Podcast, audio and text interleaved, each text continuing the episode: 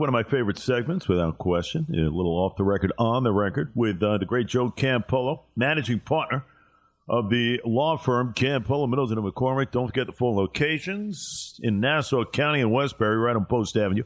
And then, of course, you got the staple right in Ronkonkoma, Bridgehampton, and newly formed, uh, a couple of months now in, is that almost three months in? How about that? Is that uh, in Riverhead? And, uh, you know, a lot of people say, well, what do you mean off the record, on the record? Joe does a great blog. You got to check it out. Uh, off the record, uh, he calls it. And thus uh, comes on the show, we go on the record. Off the record, on the record. Mr. Campolo, it is always a pleasure, even in tough times. Hey, Jay. How we doing today, brother? I'm hanging in, my friend, you know, like everyone else. Uh, and I say that because, uh, you know, what else is there to do but hang in and look for rays of light and hope, which we know this uh, story is never the same uh, day in, day out. Uh, we get new information. Uh, we might take a step back on a particular day. What the hope is maybe to go a couple forward, though, the next day. That's all you can ask, you know? Yeah, it's it's truly it's truly been been fascinating, Jay. So we talk every two weeks uh, on the record here, and so the last two segments, the last four weeks, it's been just unbelievable from uh, you know from from our vantage point here. Not even just from uh, you know from a from personal vantage point, but from a business uh, vantage point. Let me give you some you know some context. So in March, uh, so four weeks ago, and, and and towards the end of March, we actually had a pretty strong March. The firm actually did pretty well in March, but then all of a sudden, towards the end of it, it was um, extreme panic started. Extreme panic started because uh, we had no control over um, the coronavirus, and and I can vividly remember, you know, uh, the president at his press conferences is, is pretty jovial sometimes, and uh, and but there was a day in the March where um, he he basically said we're gonna we're gonna we could be potentially facing millions of of deaths, and he was shaken up. I remember he was shaken up and that was just such a panicked time. Uh, I think for for everyone, such an uncertain, panicked time in terms of safety for life, right? And it was such a dark period because uh, here we are uh, in our homes, not knowing what's going on, and not knowing how much death is going to be occurring. Uh, two, so that's four weeks ago. Two weeks ago, when we spoke, um, it looked like, uh, and and and thank God that the American people responded the way that we responded. Uh, it looked like we staved off those those numbers because everybody immediately social distanced and uh, and, and went into quarantine and and did the right things and and really, uh, you know, the American people don't get enough credit for uh, for doing that because that could have went anyway. That could have went anyway. People could have just massively rioted. I mean, it could have just went anyway. Uh, but you know, for the most part, people did that, and that's great. So two weeks ago, those numbers seem to become more manageable, but the economic, um, you know, destruction uh, then became something that we had to deal with. And as small and medium-sized businesses, particularly here on Long Island, where uh, where this virus is still uh, killing people uh, regularly and daily, uh, that created the next wave of complete uh, and utter um, panic because it's it's devastating. It's absolutely devastating small and mid-sized businesses. And then the uh, the PPP loan program uh, opened up, and um, you know that that stress and uncertainty um, has hit the business community, and some businesses got it, and some businesses didn't get it. Uh, we didn't get it the first round, which was uh, which was devastating to learn, quite frankly, um, and that makes it incredibly stressful and difficult to uh, to come up with a plan. Uh, and so now here we are uh, today. It's two weeks later, and there's just there's just no way to make a plan. If you're a business owner, there is no way to make a plan right now because the economic uncertainty is uh, is is is worse than I've ever seen in my entire uh, career. You know, the, the IMF is calling for a global depression, not a recession, a global depression. We have the thing about the economy is we have no idea where uh, the dominoes fall and what the impact is when they when they fall.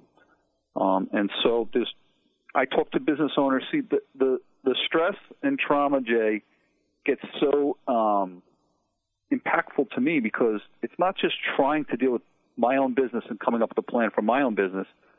My entire career, more than 25 years, has been with business owners. I, I represent business owners, and they've come to rely on me. And so I spend my days all day talking to other business owners who just have no idea how to save their businesses right now. They just have no idea. And uh, and you know, I carry that with me greatly. I've I've I've known these people and represented these people for more than 20 years. So there's a certain tone deaf nature, I think, that goes on um, out there, not understanding the incredible stress and pressure right now that people have in the business community to uh, to try and save their businesses, try and save their livelihood. And I think that's the huge tension now today that we're seeing, particularly with states wanting to open up and getting pressure to open up and people trying to get to open up. It's an incredible pressure because for business owners, they don't understand how, you know, elected officials who are still getting their pay, still getting their benefits, aren't letting people go. Thank God, because those people, thank God, they're not losing their jobs. But we as business owners, you know, no ticky, no shirty, Jay. No, no clients, no revenue. We saw our revenue decline from March to April to, if we're lucky, half. But it may be more lucky that we're going to do a third because people can't pay. They don't. They don't have money to pay right now anything that's not essential. And May and June, that trend is going to continue here on Long Island. And so there's, you know, life is absolutely critical. Saving lives are absolutely critical, but the, the conversation has to immediately turn to how are we saving this economy? How are we saving these jobs, Jay? Because I'm very, very worried that we're going to act too late. So the same way there's a lot of criticism out there about acting too late in responding to the coronavirus, and I don't know if they did or they didn't. That's for the scientists to to hash out. Um, every single day that goes back, every single day that's delayed in terms of trying to help revive the economy is uh, is a week or a month of a setback because of that lag, because of the domino effect that's out there.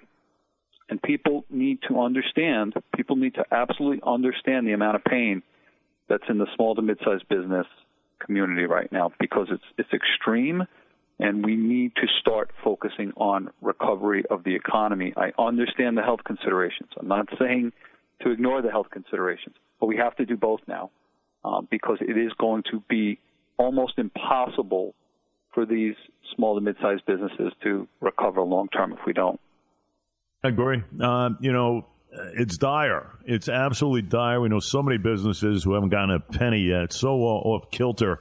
And you know, we we were one of the first. You know, we had on people that told us firsthand that these lenders were cherry picking of who was going to get the uh, you know the top funding as far as top of the list. You know, I mean, it's it's it's completely uh, off balance the way they're rolling this out. Uh, I don't even know if businesses are going to be able to stay afloat. Uh, they haven't received round one yet, much less round two. Uh, there should be something in this thing that is strictly Main Street US of A stimulus. That's it.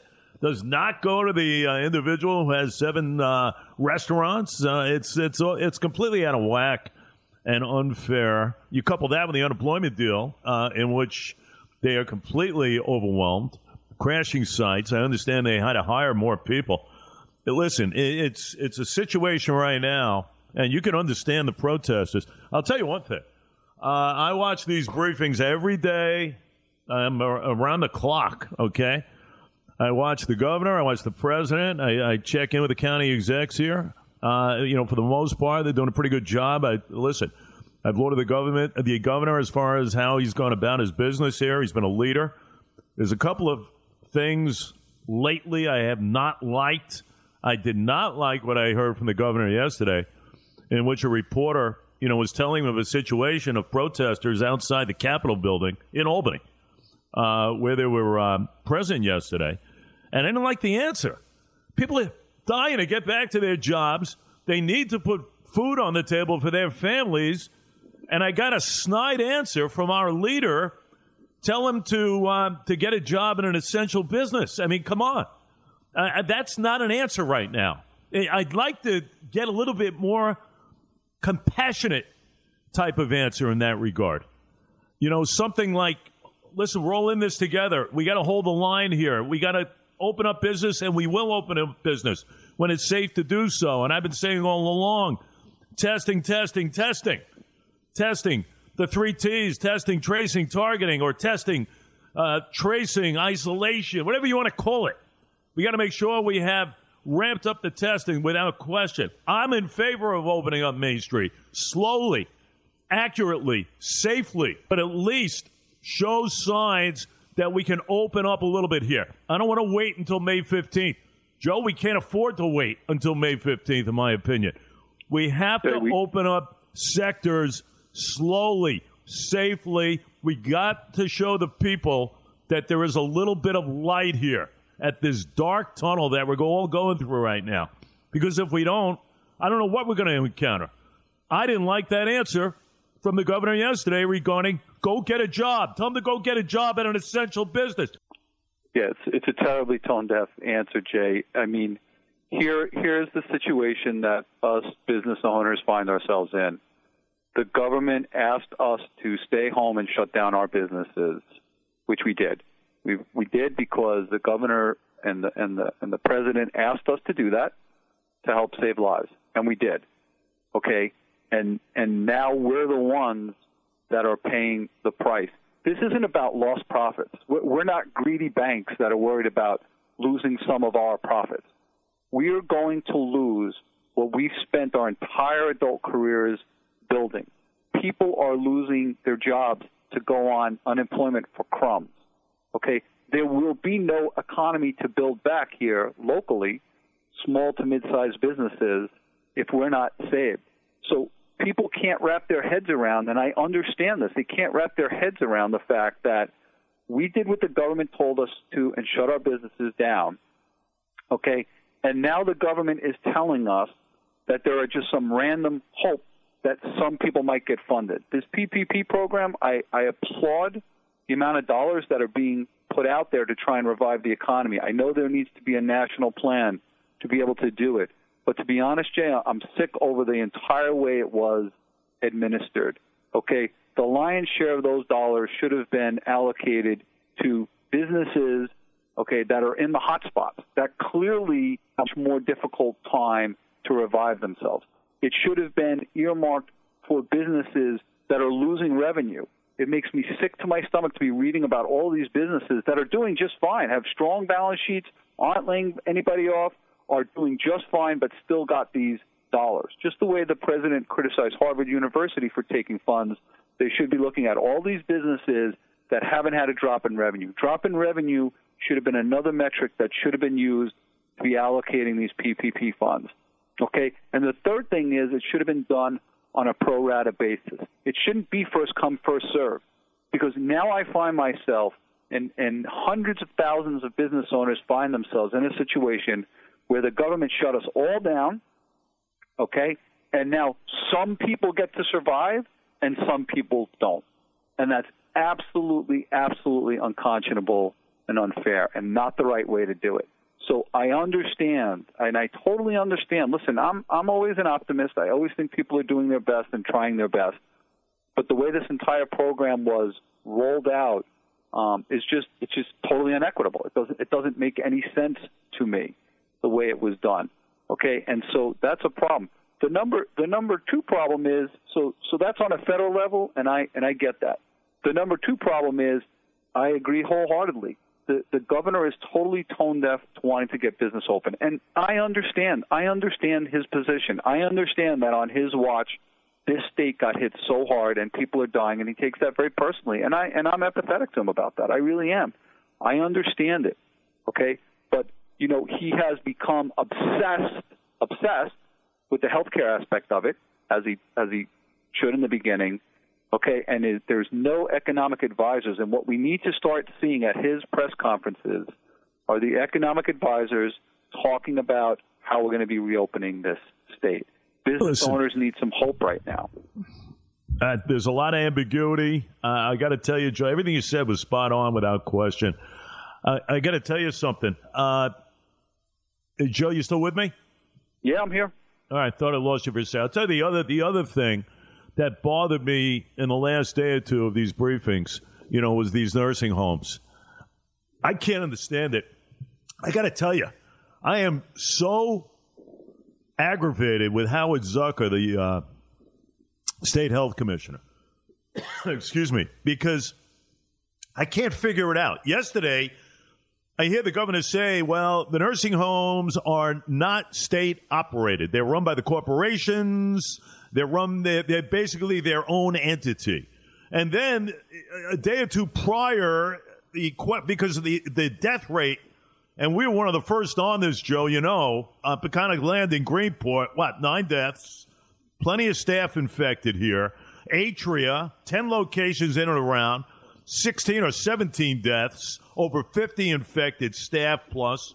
I mean, it goes on and on and on here. Okay. In early March, the first weekend in early March, when this when this all started to bubble up, um, I was in Florida and was reading the news, and we actually cut our trip short and came back because I could see kind of where this thing was going. And but as it was bubbling up and saying that that this is really strickling or, or hitting the senior community very hard, I texted my sisters because my grandmother is is 100 years old and she's in an assisted living facility, and I texted them and I said, "Have they locked down uh, the facility?" And my sister said, "No, I was just in there yesterday, and there's visitors and everything else." And I remember at that particular moment saying, "What is going on? Wouldn't that be the first thing that everybody would do? Is to say, okay, it's going to impact senior citizens, so let's let's make sure all the senior communities are protected first." But we didn't, and that's the Achilles heel of everything, and that's the problem with politics here. Okay, and the governor knows that that's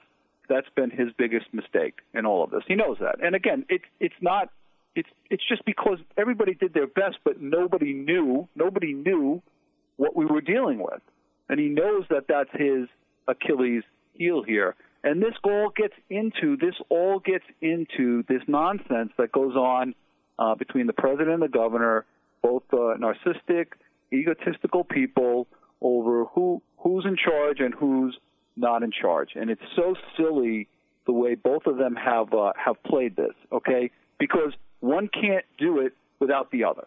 That's the whole point. That's the whole point of our system, our federalist system. Okay, the federal government has to look at a federal strategy. So they have to be looking at how do I make sure that each state is getting the resources that it needs and the governors have to implement within their state. So for the president to say he has absolute authority, he doesn't, and and he know he knows that. What he's really saying is we control the purse. You're going to need me for your dollars, and he wants people to be gracious and kiss his ring. That's just his thing. I think it's kind of weird, but that's his thing.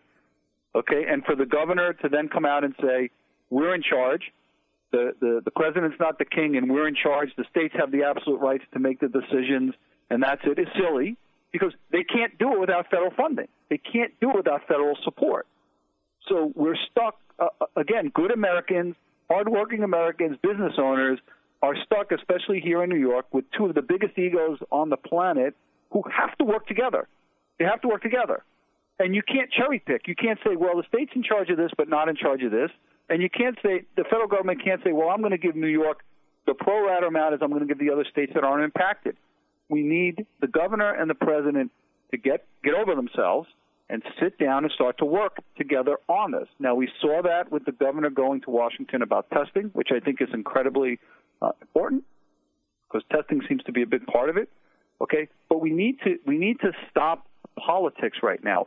I don't think people understand how much trouble New York is in because we got ourselves somehow into a situation where we are the hottest spot on the globe in terms of this virus. Our economy is getting crushed, absolutely crushed. Okay? And we're now in a position where we just don't know how to open up the economy anymore because we're in such a hot spot that if we do it too quickly, this virus is going to start ramping back up again and we'll be sitting back in our houses doing nothing again. Okay, we are in an incredibly tough spot. And I don't want to hear the politics anymore. I don't want the egos anymore. I don't want passing the bucks. I want the greatest minds in the world focused on how New York, the greatest economy in the United States, New York State, has. How are we getting this moving again? Okay, we understand the health considerations. Nobody's saying open it up and ignore the health considerations. But how do we get this economy built while being mindful of the health considerations? And that's where the discussion has to be, Jay, because it's really getting more difficult every single day we go down this path. 100%. Joe Campolo off the record, uh, on the record. Joe, stand by. Short break, and I mean short. We'll come back off the record, on the record right after this. All right, we're back. Joe Campolo off the record uh, on the record. And one last thing on the nursing homes. And and listen, that's why I think you know Zucker just is clueless, really is. And, and you know, not just on this particular topic, uh, but I, I observe him very closely. Uh, Joe, over these brief, briefings, he's he's not very definitive in his approach, his answers, and everything else. I have very little confidence in the health commissioner, especially, you know, defending a directive that requires these homes to readmit residents who have tested positive of the virus. And then the governor, of course, revealed he didn't know what the policy was if it was in place. Uh, that's not a good sign. Uh, at least tell us something. If you're readmitting somebody back into the venue again, is it is it uh, quarantined off? Is it a, is there a separate section for those patients? that have tested positive? Give us an idea. Give me a plan, especially if you look at the number of deaths, and a quarter of the deaths are that of nursing facilities. Give me something here. Don't tell me that the state has nothing to do with it. It's the it's the most ludicrous answer I heard throughout this pandemic. I, I couldn't believe I was listening to this garbage yesterday. Nobody has a clue. They want to pass the buck. I don't want to hear the corporations are in charge. And then I got to hear way back in time the CEO of Peconic the Greenport who said, I need testing. Testing. And Joe, that's the answer to a lot of this. We do not have enough testing out there. Okay? I don't care what anyone says. I don't care if the governor's telling me that we're testing more in New York than anybody else in the United States of America. Ain't buying it. I don't want to hear from the president telling us that we're testing more than any other country on the planet. Not true. So many questions right now regarding testing. People need to test. You want to open it up? I'm all for it sooner than later, but show me a sign that anyone could get a test. We have to have it out there. If you want a test, you get a test. No charge, by the way. There's centers to kind of change here our scope of things. Testing must be ramped up to the nth degree, and I'm talking immediately. I'll tell you one thing is I believe in the United States of America. So what this has all shown us is that we just were wholly unprepared for this this war, right? So since 9/11, we have really done a great job in terms of restructuring our national security uh, against terrorism, the war on terrorism, and we were focused on that being the greatest threat that we were facing. We did not, you know, over these last almost 20 years, we did not prepare at all from an infrastructure perspective, from a scientific perspective, for uh, for this virus and, and and any other virus. And thank God, thank God, at least for now, thank God it hasn't been as deadly as the bubonic plague or the Spanish flu. But I will tell you, I do believe in the uh, in the United States of America. I believe in all the states. You know, we're going to go through phases because we've never done this before. We don't know what's needed. So when PPE was in a shortfall and needed, uh, we rallied. We rallied and we got PPE um, production going when ventilators were potentially at an all-time shortfall, we rallied.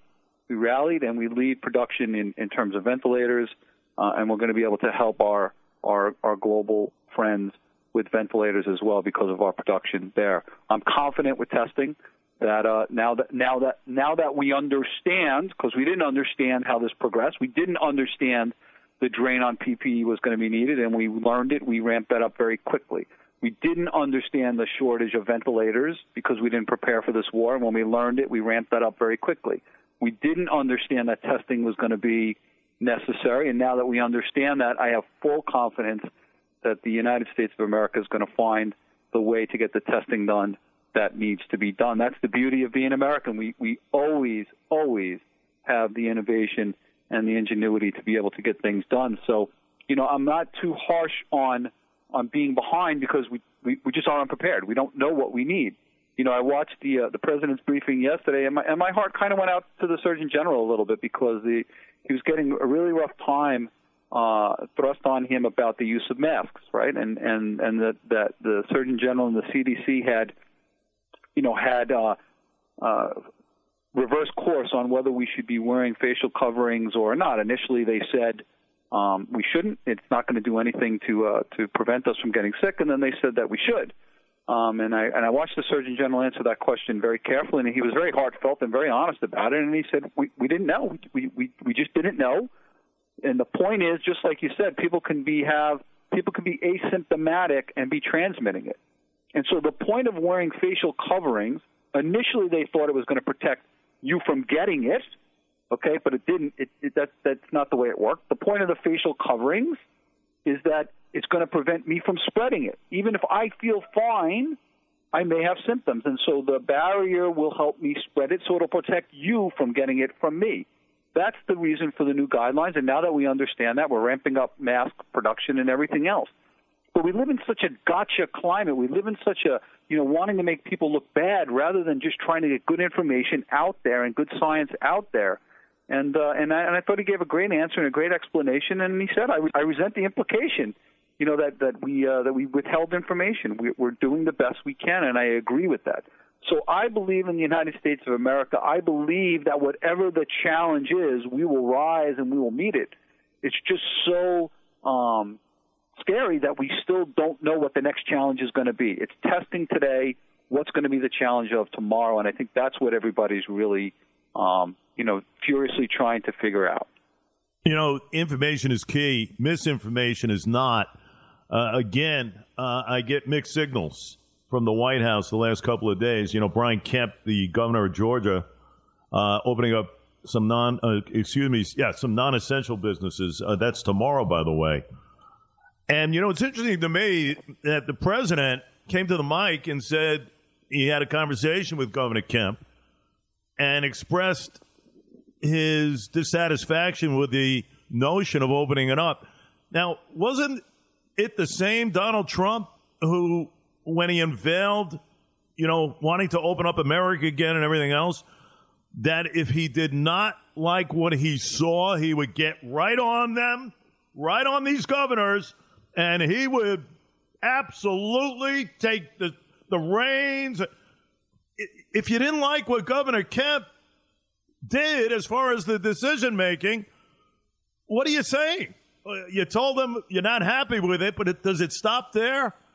That's number one. Number two, if you're Governor Kemp, if you're Governor Brian Kemp, Joe, how do you not alert some of the other officials in your state what's going on? I heard a couple of days ago, I heard the mayor of Atlanta saying she wasn't even consulted on this. And by the way, she didn't even agree with the notion of opening it up again. I'm talking tattoo parlors and salons and everything else. Uh, I, I, read. I, I, was watching another governor, Roswell, Georgia. Uh, the same situation. Uh, if you're going to make a decision like this, okay, at least consult other state officials of that magnitude what your intention is. Uh, that kind of bothered me a little bit. What did you think on that? You know, so I I have to tell you, I saw it just a I saw it just a little bit different. Okay, I think that I think that the president actually did a good thing with with how he's handling Georgia. All right, he needs that state to win, and and he got on his press conference yesterday. And there's a, there's a listen, we could talk for days about the things he does at these press conferences that I think are, are terrible. But I actually thought he did a good job yesterday because he stressed he stressed that the governor's decision to reopen is, is something he totally disagrees with, and he stressed that you know tattoo parlors, hair salons, bike shops. He he he knows that that's his base. He knows that by getting on this press conference and and saying that he disagrees specifically with these industries, who are his base, Jay. Those are the people that elected him into office. Okay, I thought he actually did a good service. I thought he was reaching out to those people saying, guys, I don't agree with this. I don't agree with this. I think you guys are making a mistake, but it's the governor's call, and uh, and I and I and I know, that, you know that that must have been an incredibly difficult um, position for him to take at that particular moment. But it gives me hope. It gives me hope that he, with, with all of his bloviating, it gives me hope that he is tuned into the science of this. He is tuned into the uh, economics of this, and that's why we need federal leadership right now helping small businesses stay afloat during this, Jay, helping them stay afloat during this. You know, and I agree with you to a certain extent too that the governor's contradicting perspective with the nursing homes that he doesn't have the authority is nonsense. He took the position that he has the authority to shut me down. Okay? He took the position. He has the authority to shut me down and all of the non essential businesses. He has that authority. Okay? He knows that the nursing homes are the most vulnerable. He has the authority to shut them down. He has the authority to lock them up and protect those people. So we can't have conflicting views. Okay? We just can't have conflicting views. It's almost like, to me, it's almost like I wish Cuomo would be driving the national health care plan to be saving lives and just letting Trump drive the national economic plan to uh, to be to be helping out businesses because I don't think Trump has any idea what to do with health with with the health care plan. I don't think he even is interested in it with the health care plan. He's thinking about the economy, and I don't think Governor Cuomo has any interest in trying to revive the economy. He's just worried about the health care plan. Well, we need both of those things to be happening simultaneously, and that's where I'm waiting for cohesiveness. I guess my frustration is is more with Kemp because you know, let's face it, Georgia, South Carolina, another state, they were one of the last to kind of crack down as far as shelter in place, that type of thing. And what really kind of rankled me a couple of weeks ago was I, I don't think Kemp actually knew the magnitude of what was happening within the confines of his own state, and especially with the uh, the CDC in his backyard in Atlanta. And it, it, it's almost as if he conveyed to me he wasn't even aware of that based on what was happening. So, Kemp, I kind of question in general here. Now, listen, I'm an advocate of opening up Main Street. When safe to do so, though, I want to see Main Street open up before May 15th. We can't hang on anymore. I, I absolutely am under that notion right now, 100,000%, especially when people aren't getting those checks, okay? They're not getting the stimulus checks, you know? Uh, Sal's Pizzeria in East Islip, Main Street, not getting his check for a while, all right? He's down to three employees, two employees if he's lucky. Those are the guys I'm worried about. But the thing with Georgia is, I, I like the fact that you're aggressive. I like the fact that, you know, you're going to open up a little bit here as far as non essentials are concerned, but you got to do it safe. I want to make sure we have testing in place. I can't emphasize that enough. I just don't like some of the signals Kemp was sending here. And the only thing I said with the president was because he made such a statement as far as the pushback when he originally came out and said, listen, I'm opening up America. We got to open up America. We're not built for this. I get it. I get it. I get it. But if we don't like the way a governor is operating, if we disagree with him, we're going to pounce down hard. I felt maybe if you disagree with the decision of Kemp, you might take a little bit more action. I guess not but at least it was somewhat invigorating to hear this individual stating the fact he thought it was a little too soon. And I kind of, we haven't seen that from Trump. It's un Trump like, pretty much. So that's uh, that was kind of my take on things. Now, let me give you another one. Mitch McConnell. What an absolute disgrace yesterday. And I thought the Peter King comment of calling McConnell the Marie Antoinette of the Senate. I mean, that was so right on. The asinine comments, that's the suggestion that states should just file bankruptcy in some cases, Joe, and uh, and and get get the free money, uh, really, and and do do what with that free money, Master Mitch? Uh, give the uh, the police. Let's fund the fire department let's fund the the hospital. We'll, we'll divvy out all the the free money. I mean, could you imagine this? This is coming from a majority leader. I'll tell you one thing. I think the the tension and strain has gotten to McConnell to the point where he should kind of maybe step away when he's able to do so. And the other comment he made regarding blue states, that blue states, you know, seem to be, he, he kind of insinuated blue states are getting this. Really? So, in essence, uh, it, it, this virus, this virus is political, right, Mitch? It, it just, you know, it, it goes to Democrats, it goes to the parties, it goes to the affiliations of that nature, not Republicans. You talk about politicizing. What an absolute disgraceful performance I heard out of Mitch McConnell yesterday. Yeah, and that's so. It's a byproduct of two things that you mentioned. Number one, Jay, the stress is tremendous. The the the, the stress that this country is feeling right now, you know, in, in my lifetime, we haven't felt for this prolonged of a period of time. I'm sure World War II, World War One, I'm sure all of those things, the Great Depression. I'm I'm sure that the, the country was tested, and that's why they're the greatest generation. I mean, I said I have a hundred-year-old grandmother, um, and even she, I speak to her uh, all the time, and even she is is is unbelievably stressed. She's aware of what's going on, and and she's saying this is just the absolute worst. Um, so the stress is definitely um, definitely out there. That was so. Just, just circling back, the press conference that the president gave, where he said he had total and absolute um, Power was probably the worst press conference that I've ever seen him give, and he's given some bad ones.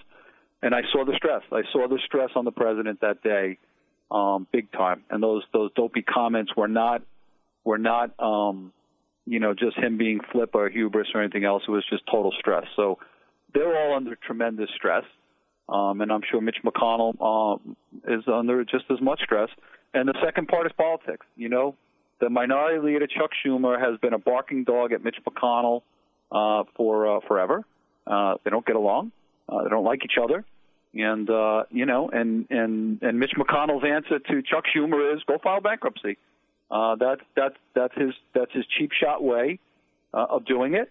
You know, and and in in Mitch McConnell's world, he's he's playing politics to a certain extent and and sending a message to Mitch McConnell for the millions of people here in New York who are watching uh, their life's work disappear uh, every single day, who are losing loved ones uh, because of this virus, who are who are getting sick, who are seeing increased domestic violence, increased mental health every single day at alarming rates, who are unsure how they're going to make ends meet day to day. It was the most disgusting and despicable thing he could have uh, he could have possibly said. We need hope right now. If we need anything out of elected leaders, anything, it's hope. Okay, we need facts so we can make decisions, but we need hope. We need people that are saying we are going to do whatever it takes to make sure Americans are getting through this and being made as whole as possible. Okay, we need fair planning, but we need hope. Now is not the time for these snide little political comments. It's it's absolutely disgusting. And I got to tell you, Pete King's analogy of Marie Antoinette couldn't have been couldn't have been better couldn't have been more spot on. It was the most tone deaf comment to date made by any politician. Go file for bankruptcy. You know, is that is that is that the message? So, do you want the state to file for bankruptcy? Telling all of us business people, there's no hope. Just file for bankruptcy and call it quits. I mean, it's unbelievable that that's the messaging coming out of people right now. Yeah, just moronic. Uh, and just to equate as far as what King had meant, it was brilliant, brilliantly, brilliantly um, uh, stated the Marie Antoinette of the Senate. Of course, Marie Antoinette, former Queen of France during the Rebel, French Revolution. And uh, uh, the comment directed to the peasants, let them eat cake or thereabouts. That's, that's, that's what it was. Just a disgraceful, despicable, uh, as derogatory uh, a comment as you could ever have in this, uh, in this day and age, Joe. and I'll tell you one thing people have to remember.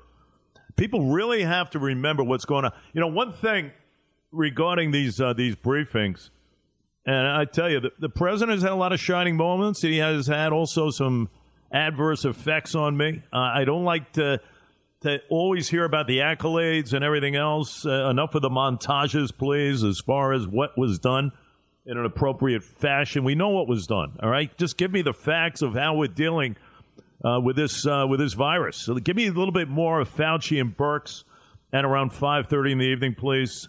uh, enough is enough. These briefings are getting just uh, ad nauseum right now. And I'll tell you another thing: the press is despicable. It's the same five. You know, the Jon Karls of ABC, the Paula Reids of CBS. Thank God she's not there lately.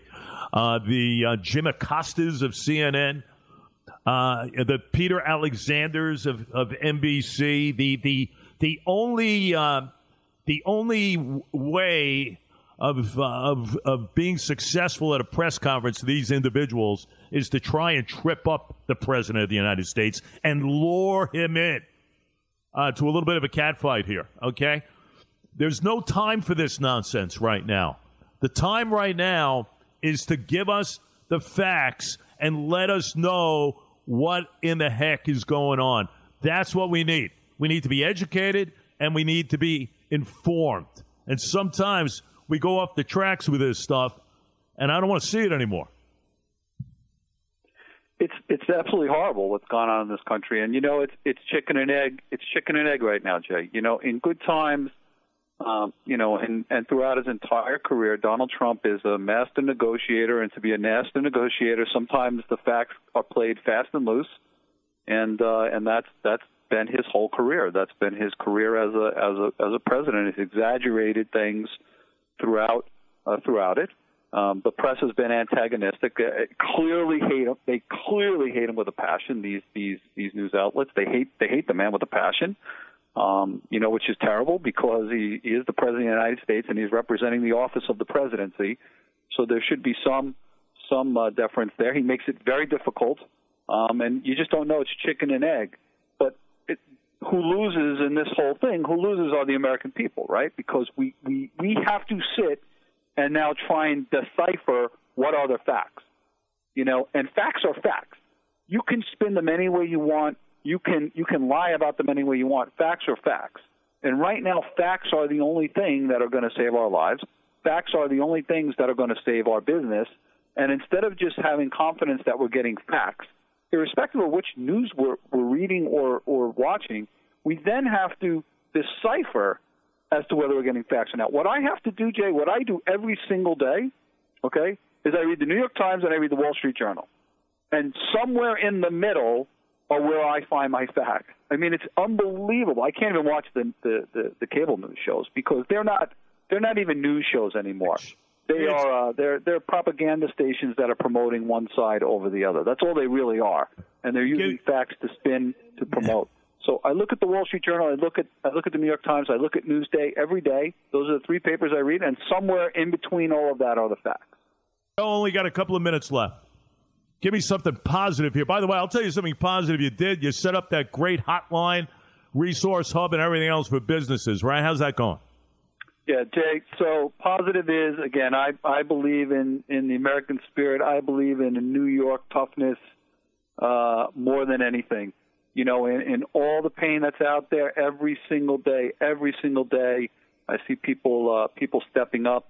With our coronavirus hotline, we've helped hundreds of businesses navigate through these times. Hundreds. We did it for no charge, and we're uh, we're happy to do it. We've we've mobilized, um, uh, you know, healthcare worker amenities, uh, lotion, gum, water, everything to get the healthcare workers at Stony Brook University. Long Island Cares, our charitable foundation, has uh, has spearheaded that, and the and the response has been uh, amazing. You know, there is there is light there is light there. We just have to get there together. But you know, as difficult as things are, as much stress as people are under, um, people are still good. We're fundamentally good. We're working hard. We're not perfect. We're making mistakes. We're making tough choices we're not sure what to do. We're doing our best, and it's not it's not pretty all the time, but uh, but we are doing our best, Jay. And I really have a lot of uh, a great hope, uh, great faith, and and I really love the uh, Long Island business community. I'll tell you this much: we use the word leadership a lot. We not only want to see leadership, we want to see great leadership.